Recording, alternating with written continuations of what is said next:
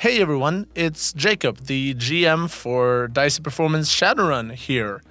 This episode is a little bit of a mini episode to catch you up on everything that happened in season one to make sure that you're ready for the action that is going to be season two.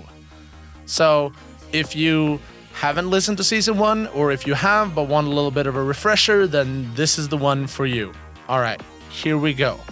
In the northern city of Umeå, Sweden, finds itself the last standing city still alive in Norrland. After the magic of the forest reawoke and pushed the millions of people living in the north into one massive city.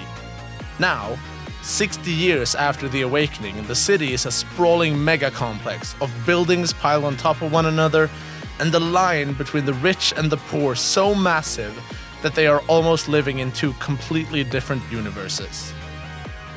The large corporations running the city engage in endless corporate wars between one another, causing everything from data raids to terrorist attacks and leaving the now 50 million people caught in the crossfire of economic self interest run amok.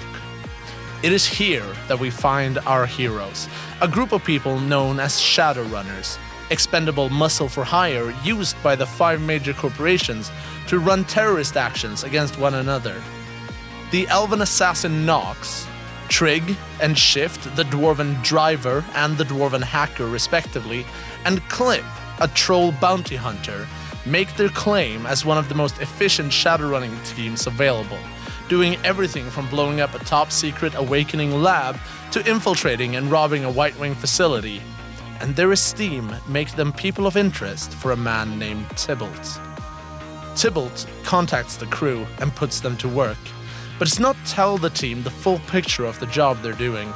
Tybalt gives the crew a job that they believe is about implanting a data stealing chip into one of the nation's most famous pop stars. But it turns out that the implanted chip is actually a bomb, and the ensuing explosion takes out not only the pop star, but also 40,000 adoring fans. Tybalt disappears from Umeå shortly thereafter, and the crew get to work on other jobs. Nox gets in touch with an old shaman friend by the name of Kyoka and becomes chosen by the Raven, an old shamanic god, granting Nox wings and a magical sword known as the Raven's Talon.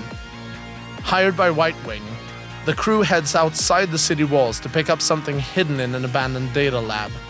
The payload turns out to be McCarthy, an unknown artificial intelligence with the brain capacity of a child, but with complete control over any data system that they're let into.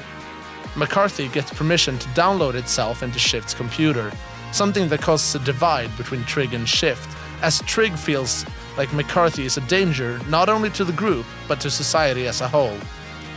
The group then decides to not hand over McCarthy to White Wing and instead decide to bail town, fleeing to the abandoned ruined city of Sundsvall. There, they encounter a woman known only as the Lady of White Roses, and she turns out to be one of the most powerful shamans currently in Sweden. The Lady of White Roses lay claim to Clip's soul, putting him in a state of coma, and suggests a trade with the team. Bring her the soul of Tybalt, and Clip shall be returned to them. Nox accepts the deal, and the team are teleported back to Umeå without the knowledge of White Wing. The team tries to track down Tybalt, but it seems as if he has disappeared from the face of the earth. Now, six months later, the team is scattered, and it seems like their goal has evaded them. Suddenly, McCarthy makes a discovery that might set the team back on track, and as such, the scene is set for the beginning of season two of Dicey Performance Shadowrun.